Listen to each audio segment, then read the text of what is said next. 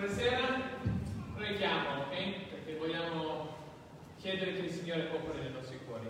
Signor Gesù, è bello che sei venuto per insegnarci, sei venuto per farci vedere, sei venuto per cambiare quello che c'è all'interno dei nostri cuori.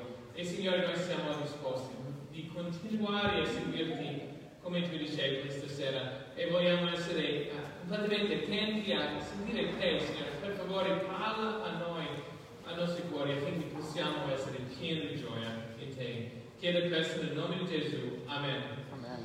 Allora, noi siamo nella storia di Giovanni. Giovanni ha raccontato la storia di Gesù e racconta 21 capitoli.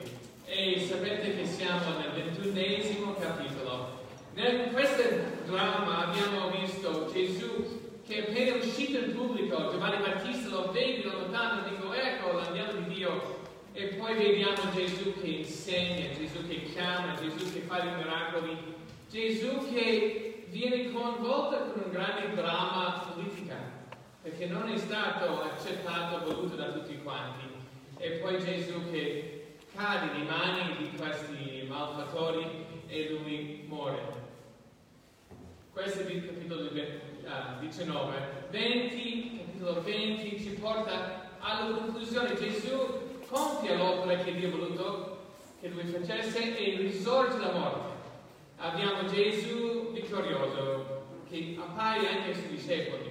E questa storia è bellissima. Infatti quando penso del dramma di cui possiamo parlare, uno dei più belli personaggi interessanti, eventi spettacolari, uh, c'è il dramma di essere arrestato, ucciso, risorto. Non troviamo mai nessuna storia come questa. E vogliamo entrare in questo perché parliamo di vittoria. Ma prima che leggiamo la Bibbia, facciamo lezione scout, ok? Ah. Perché facciamo finta che hai freddo, sei lontano di casa, sei disperso nel bosco e non so cosa devi fare, ma il fuoco diventa tuo amico, giusto? Il fuoco è, è l'energia necessaria per passare la notte senza morire dal freddo. Così voglio insegnarvi come fare il fuoco. Ok? Signor Scout, stai con me. Esatto. Ok. Fuoco ha bisogno di tre cose, tre elementi importantissimi. Uno è ossigeno, due è carburante e tre è calore. Queste tre cose insieme possono anche portare alla combustione, okay? quando è fatto giusto. Ovviamente se mette un po' di ossigeno qua, un po' di legno qua e un po' di colore qua, non ho fuoco se non sono combinato bene, nel modo giusto. Così voglio parlarvi di alcune cose essenziali per il fuoco.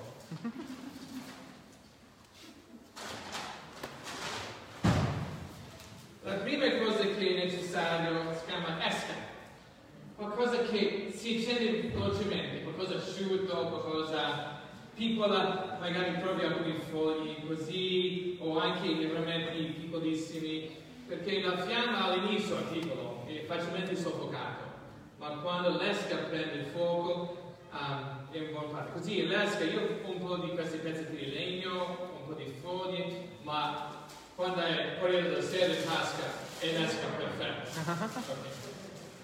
Okay. Così con un po' di esca lo metto in posizione, è troppo grande per il mio, mio piccolo fuoco.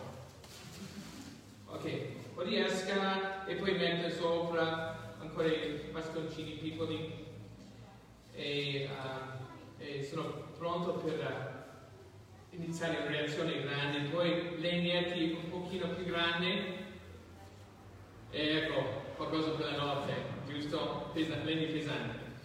Vi dico che se dovete accendere un fuoco, tu pensi, oh guarda, questo è sufficiente, vai a raccogliere 10 volte di quello che pensi è necessario, perché sicuramente serve l'erba secca, uh, queste cose qua che bruciano bene, ok? Importantissimo. Poi quando questo sta bruciando hai tempo anche per cercare altro. E così si fa a fuoco. Ma ah, aspetta, aspetta, ho dimenticato l'altro aspetto. serve fuoco, giusto? Il calore. Così fa un pezzo di, di, di ferro, forse serve, come si chiama? Come si chiama? Come? Accerino? Non accendino. Acciarino. Accerino, eh. Questo è un accerino, cioè, questo è un coltello. Così, faccio così e poi vengono fuori alcune scintille, così. Bello, no? Wow! E poi si fa, vedi? Funziona benissimo. questo è il metallo bellissimo, questo è il magnesio. Se faccio così e metti un po' di uh, segatura di magnesio, con un piccolo scintilla inizia il fuoco. Bello, mi piace. Ok, siete preparati? Ce la fai sopravvivere nel bosco? Se hai questo in tasca, anche. Eh, Questo è sempre. eh, Non vado mai a predicare senza questo in tasca. Eh, L'accendino ancora. E qualcuno mi direbbe anche benzina aiuta. eh, cioè. eh, Non dimenticare mai il segreto dello scatto di fiammiferi. Foto sempre in su, giusto? Avete mai aperto le fiammiferi così? Ho imparato per esperienza quello. Ok, aprite vostre Bibbie Giovanni 21, per favore.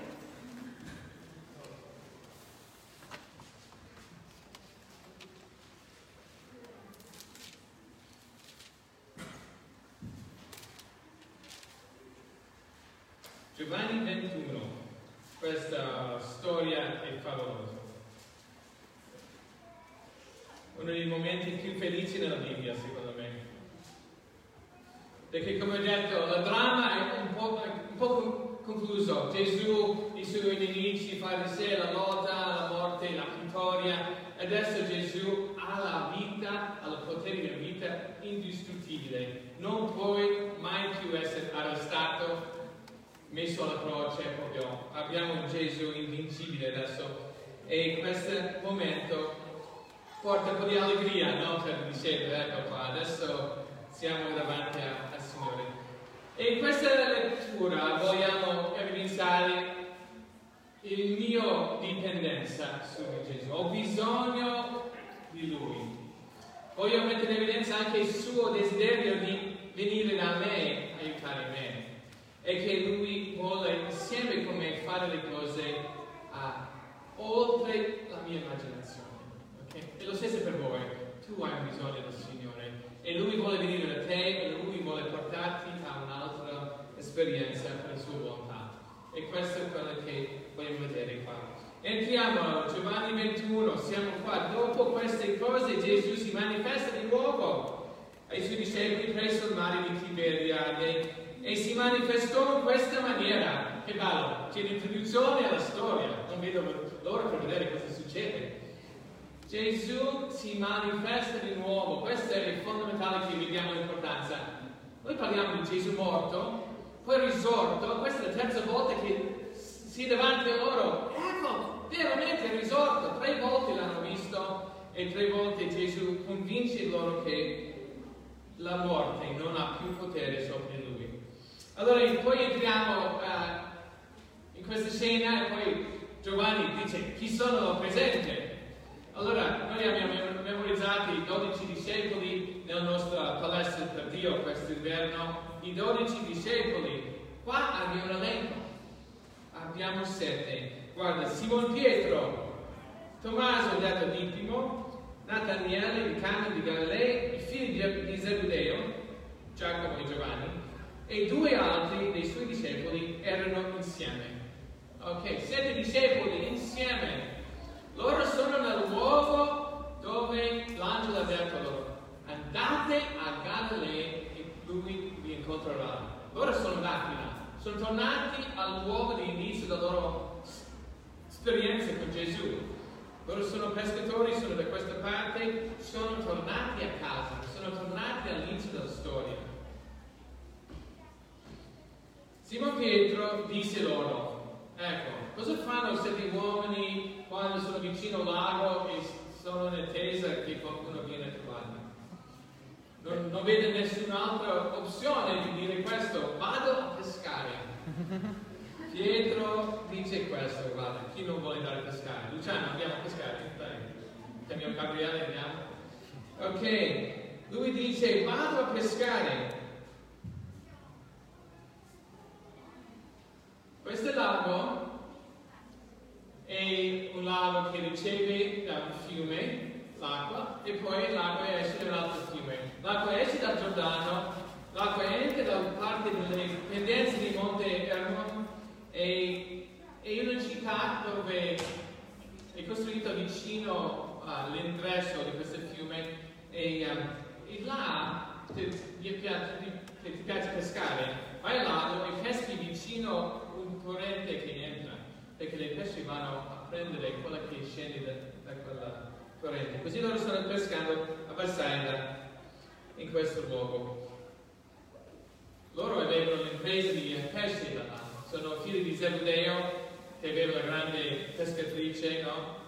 I pesci migliori vengono da lui e i suoi figli lavoravano con lui, ma Gesù ha detto a loro una volta, ecco, seguimi. E loro hanno abbandonato le barche e hanno fatto tre anni in giro con Gesù.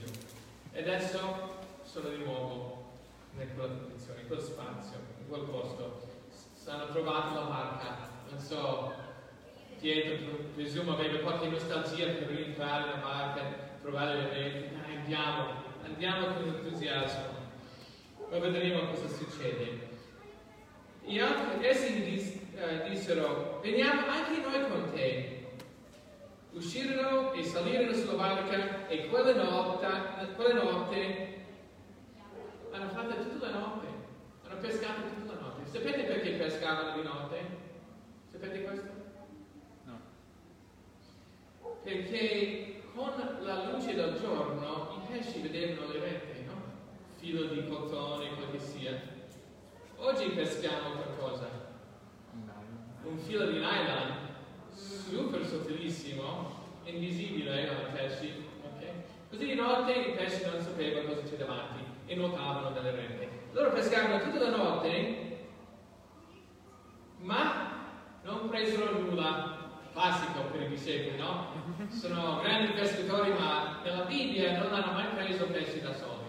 No, no, no, infatti, non, non posso pensare neanche a un episodio dove hanno fatto da solo un pesce, una pescata.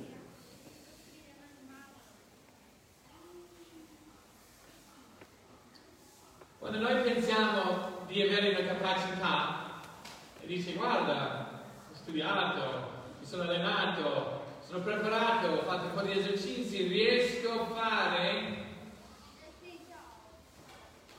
Pietro aveva vent'anni di esperienza a pescare, ma quando prova di fare ancora viene meno. Proviamo quanto possiamo, ma comunque i risultati non sono sempre nei nostri mani, non sono sempre nelle nostre possibilità.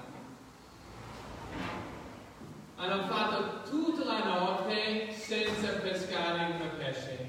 Loro sanno i loro limiti, hanno fatto il massimo, non c'è più notte, ecco, finito, ho dato il meglio possibile, è zero. Il risultato è zero. E questo diventa una cosa importante per noi, i discepoli. Se noi vogliamo pensare, ecco, sono bravo, riesco a vivere una vita a posto, voglio seguire anche la, la vita del Signore, ma ce la faccio. Se entriamo avanti ad avere questa idea che in qualche modo con la mia capacità riesco, credo che dobbiamo ricordare parole di Gesù che diceva, io sono la vita. Voi siete le tracce colui che dimora in me è quello che, in, nel quale dimoro io porta molto frutto, perché senza di me non potete fare nulla. Noi dobbiamo restare con questo fatto che siamo limitati. Abbiamo solo alcune abilità utili, ma viene sempre meno. La notte passa e siamo senza pesce. Non vogliamo mai pensare di essere un peso grosso noi stessi, vogliamo seguire il Signore. Il Signore Gesù viene a loro in mezzo alla notte, dopo la notte, e magari siamo all'alba, proprio po' di luce c'è, ma non completamente. Allora Gesù disse loro, ah, scusa, quando già era mattina Gesù si presentò, si presentò alla, sulla riva. I discepoli però non sapevano che fosse Gesù. Questo può, da, può darsi che siamo nella parte della, della notte che sta diventando giorno, ma non si vede benissimo. Figlioli, avete del pesce? Gli risposero no. E dissero loro, getta la rete sul lato destro della barca e ne troverete. Gesù offre qualcosa. Lui offre una soluzione, offre un'indicazione. Io posso aiutarvi, io posso guidarvi. Se volete ascoltarmi, potete trovare anche la via, giusto dice il Signore. E quando sono là, non sapendo, non abbiamo un dialogo scritto dove dice ma chi sei tu e perché ci dici che dobbiamo fare? No? Pietro una volta prima, se, le, se vi ricordate, quando è stato chiamato da Gesù, lui ha fatto la notte, pescato la notte e Gesù dice la stessa cosa. E lui dice dai andiamo fuori, mettiamo sulla rete. No, ma già fatto la notte, non ho preso nulla, non fallo. E dopo ha, ha detto va bene, lo faccio. E quella volta ha preso tanto pesce. Questa volta non c'è discorso, non c'è ma non voglio farlo. E subito getta la rete. E poi essi dunque la getteranno e non potevano più tirarla su per il gran numero di pesci. Oh, che bello, finalmente. Allora il discepolo che Gesù amava disse a Pietro, e il Signore. Chi è il discepolo che Gesù amava? Giovanni. Giovanni. Che bella parola. Ciao, mi chiama colui che Gesù ama. non so se possiamo identificarci in questo modo, ma Giovanni ha sentito qualcosa proprio personale, che non usava il suo nome, ma usava questa espressione favolosa. Gesù ha fatto un miracolo con loro, dicendo fa questo e vedrete i pesci staranno. Agli uomini è impossibile, ma Dio, ma Dio ogni cosa è possibile.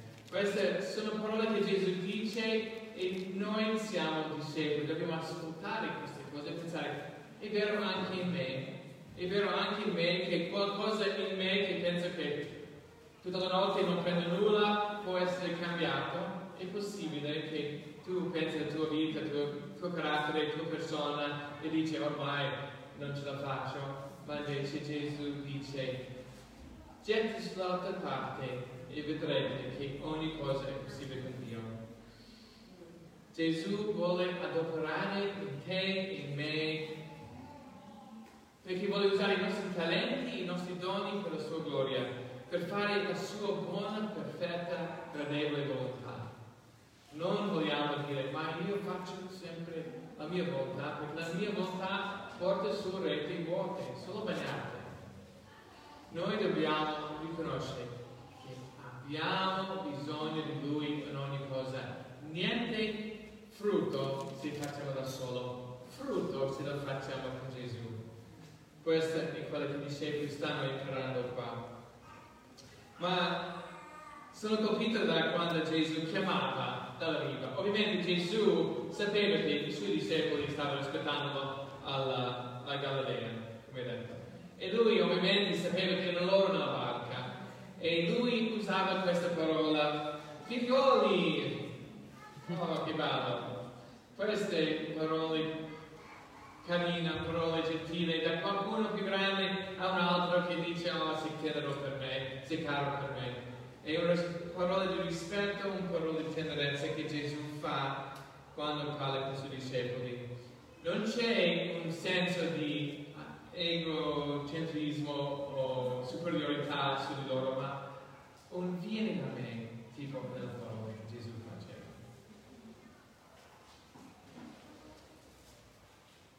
Lui dice, avete preso il pesce. E poi leggiamo ancora avanti.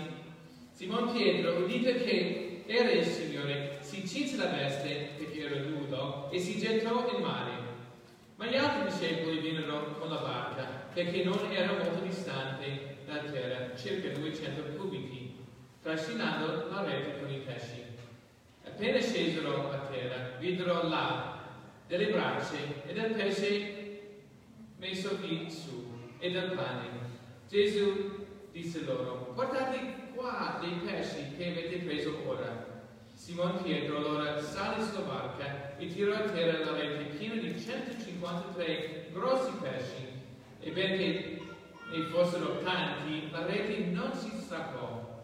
Gesù disse loro, venite a fare colazione.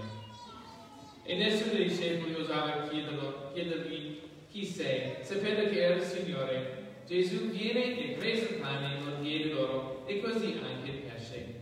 Questa era già la terza volta che Gesù si manifestava ai suoi discepoli dopo essere risuscitati dai morti. Gesù era pronto a servire loro. Puoi immaginare Gesù va al luogo sapendo che stava scendendo dalla notte. Tu chi fa turni di notte, non so, viene a casa, butti giù tutto per terra e va a letto subito. Loro hanno fatto la notte e Gesù là pronto per loro, chiama con tenerezza e dice venite, venite, avete dei pesci, io ho pesci e parliamo insieme. Questo diventa una cosa favolosa. Gesù è venuto nel momento della terra quando il greco era la lingua comune, giusto? Non è per sbaglio che Dio ha detto ai romani, dai, conquistate tutta la terra e fai una lingua unica. Ok? Loro hanno completato la ellenizzazione che i greci volevano fare e adesso tutti parlano greco. Gesù usava il greco, uh, scusa, Giovanni usava il greco quando ha scritto questa storia. E qua abbiamo visto la parola pesce di volte, giusto? Ma qua abbiamo la parola pesce tre volte. Una volta la parola esce fuori come um, um, un pesce che devi mangiare, uh, come si chiama? Con, con panata, si dice così? Con panatico, esatto, benissimo. Uno volta hai qualcosa che posso mangiare con il mio pane? Così, pesce, pane, pesce, pane. Ok? L'altra parola ha a che fare con un pesce. E poi la terza parola che viene usata è questo, pesce. Conoscete quel simbolo, giusto? Il pesce. E si chiama ictus. No, no, non ictus. Come si dice questo in italiano? È quasi ictus in, uh, in inglese si dice questo. Ma questo vuol dire pesce con la parola ix o, o y summa. Ok?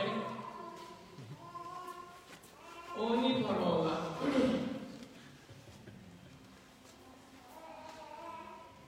Ho portato questo, ecco qua. Vuoi usare il mio vuoi qua? Abbiamo questa parola qua che è tipo ilunga, che ha a che fare con Gesù. Ok? E poi abbiamo questa X che è per Cristo, Cristo. E poi abbiamo la terita qua che è Theos. Ok? E poi abbiamo questa lettera qua che è quello? Iplam. Iplam. Che ha a che fare con figlio, quello. E poi questa per Salvatore. Che la parola pesce in greco è un modo per ricordare Gesù Cristo, figlio di Dio, Salvatore. E che viene usato come simbolo nella Chiesa uh, primitiva, nei primi anni della Chiesa. E uh, abbiamo anche volte questo. Ci sono i portachiavi con questo simbolo, no? Ok, grazie Giuseppe.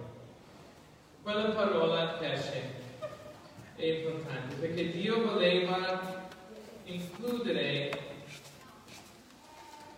tante persone nella sua famiglia. Quando lui ha detto ai suoi discepoli, voi siete per fare pescatori di uomini perché io sono contento che tanti possano venire. E lui dice questo, venite a fare colazione. Immaginate che Gesù Signore risorto dalla morte, Signore che ha vinto l'inferno, ha vinto il diavolo, ha vinto la morte, è là per servire i suoi discepoli dicendo voi avete bisogno di me e io sono qua per te. E cosa ha fatto Gesù quella mattina? Perché quando è sceso dalla barca, cosa ha trovato?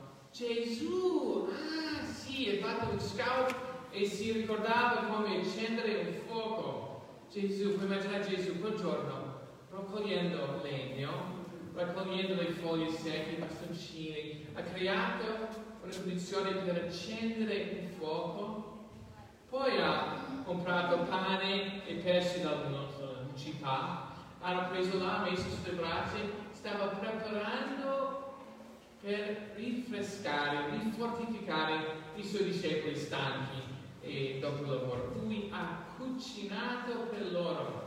Immaginate questo. Immaginate questo. Lui dedicava se stesso per il bene dei suoi discepoli. E lui voleva dire loro, eccomi qua, vivo per te. Cristo è in vita, Cristo vive e Lui vuole dare il suo conforto a noi. E con le parole che ha già detto, dicendo, nel vostro cuore non si è trovato, avete colazione con me. Questo è il mio comandamento, che vi amate gli altri, venite per colazione, stai con me. Questo vi do affinché la vostra gioia sia completa, fate colazione con me. Gesù desidera che siamo insieme con Lui per le cose normali della vita, per vivere, per essere forti dal Signore. Lui non vuole che nessuno pensa io sono troppo grande per queste cose della fede, io sono troppo debole, Dio non può amarmi, Dio non vuole che nessuno abbia un ostacolo all'invito per colazione. Venite tutti quanti. Non esiste qualcuno che ha peccato troppo, non esiste qualcuno troppo bravo, non esiste qualcuno troppo vecchio, troppo giovane, troppo... Gesù dice, discepoli, venite a colazione, ho preparato pane e pesce per voi e lui ha dato e loro hanno, sono stati là. Questa è la colazione della vittoria che i discepoli vengono. Questa è una cosa favolosa. E quando lui parlava di pesci, sta parlando in questa idea, ok, uomini, discepoli miei, voi sapete che non ce la fate nulla da solo, io sono qua per voi. E adesso andiamo insieme. Perché da quel momento Gesù dice a loro, andate, andate ad essere i miei discepoli. Scusa, a fare i miei discepoli. Andate a raccogliere pesce nel rete del regno di Dio. Dio desiderava che tanti, tanti venivano dentro. Infatti la rete non è spaccato, non è rotto, non è spezzato perché non c'è un limite il regno di Dio. 144.000 è una cosa completamente sbagliata. La rete può contenere tutti quanti sulla terra e Dio voleva dire a questi discepoli, siete bravi, avete doni, ma avete bisogno di me e insieme andiamo a fare qualcosa per fare un grande impatto nel mondo. Questo è quello che siamo noi oggi. Siamo nella stessa condizione. Non possiamo mai pensare che è inutile quello che facciamo. Non possiamo mai pensare che non c'è un scopo, che non ha frutto. Dio porterà frutto nella sua stagione. Quando abbiamo queste corse per sabato, vogliamo sapere questo, vogliamo sapere che Dio opera in noi, vogliamo sapere che Dio vuole usarci e possiamo essere usati. E ti dico, quando Gesù dice, al di fuori di me non avete nessun frutto, il frutto principale è. Quando voi seguite il Signore, quando voi diventate persecutori di uomini, il frutto garantito è in te, che vi rende discepoli nella sua buona, perfetta, gradevole volontà e là troverete gioia. E questo è il frutto per il Signore. E questo dà gloria a Dio. E noi siamo chiamati ad entrare in quello. Gesù, potentissimo, vittoriosissimo, dice a te personalmente, io voglio cucinare caffè caffè, sto pensando in colazione italiana. Caffè e brioche insieme, esatto. Pesce e pane insieme. Fate colazione con lui e pensate, sì, con lui posso rendere frutto del suo regno. Preghiamo. Signor Gesù, grazie tantissimo per il fatto che sei in grado di accendere un fuoco sulla spiaggia, sei in grado di cucinare il pesce per i tuoi discepoli. Signore, noi vogliamo ricevere il tuo ministero, vogliamo fare colazione con te, vogliamo averti a guidarci avanti nella tua volontà, nella tua missione, non nostro. Signore, il male equivalente, le persone sono perse nel mondo cercando soddisfazione, cercando uno scopo, cercando una direzione. Tu sei Signore. Guidici Fai frutto in noi, fai frutto nel mondo. Chiedo questo nel nome tuo santo e glorioso.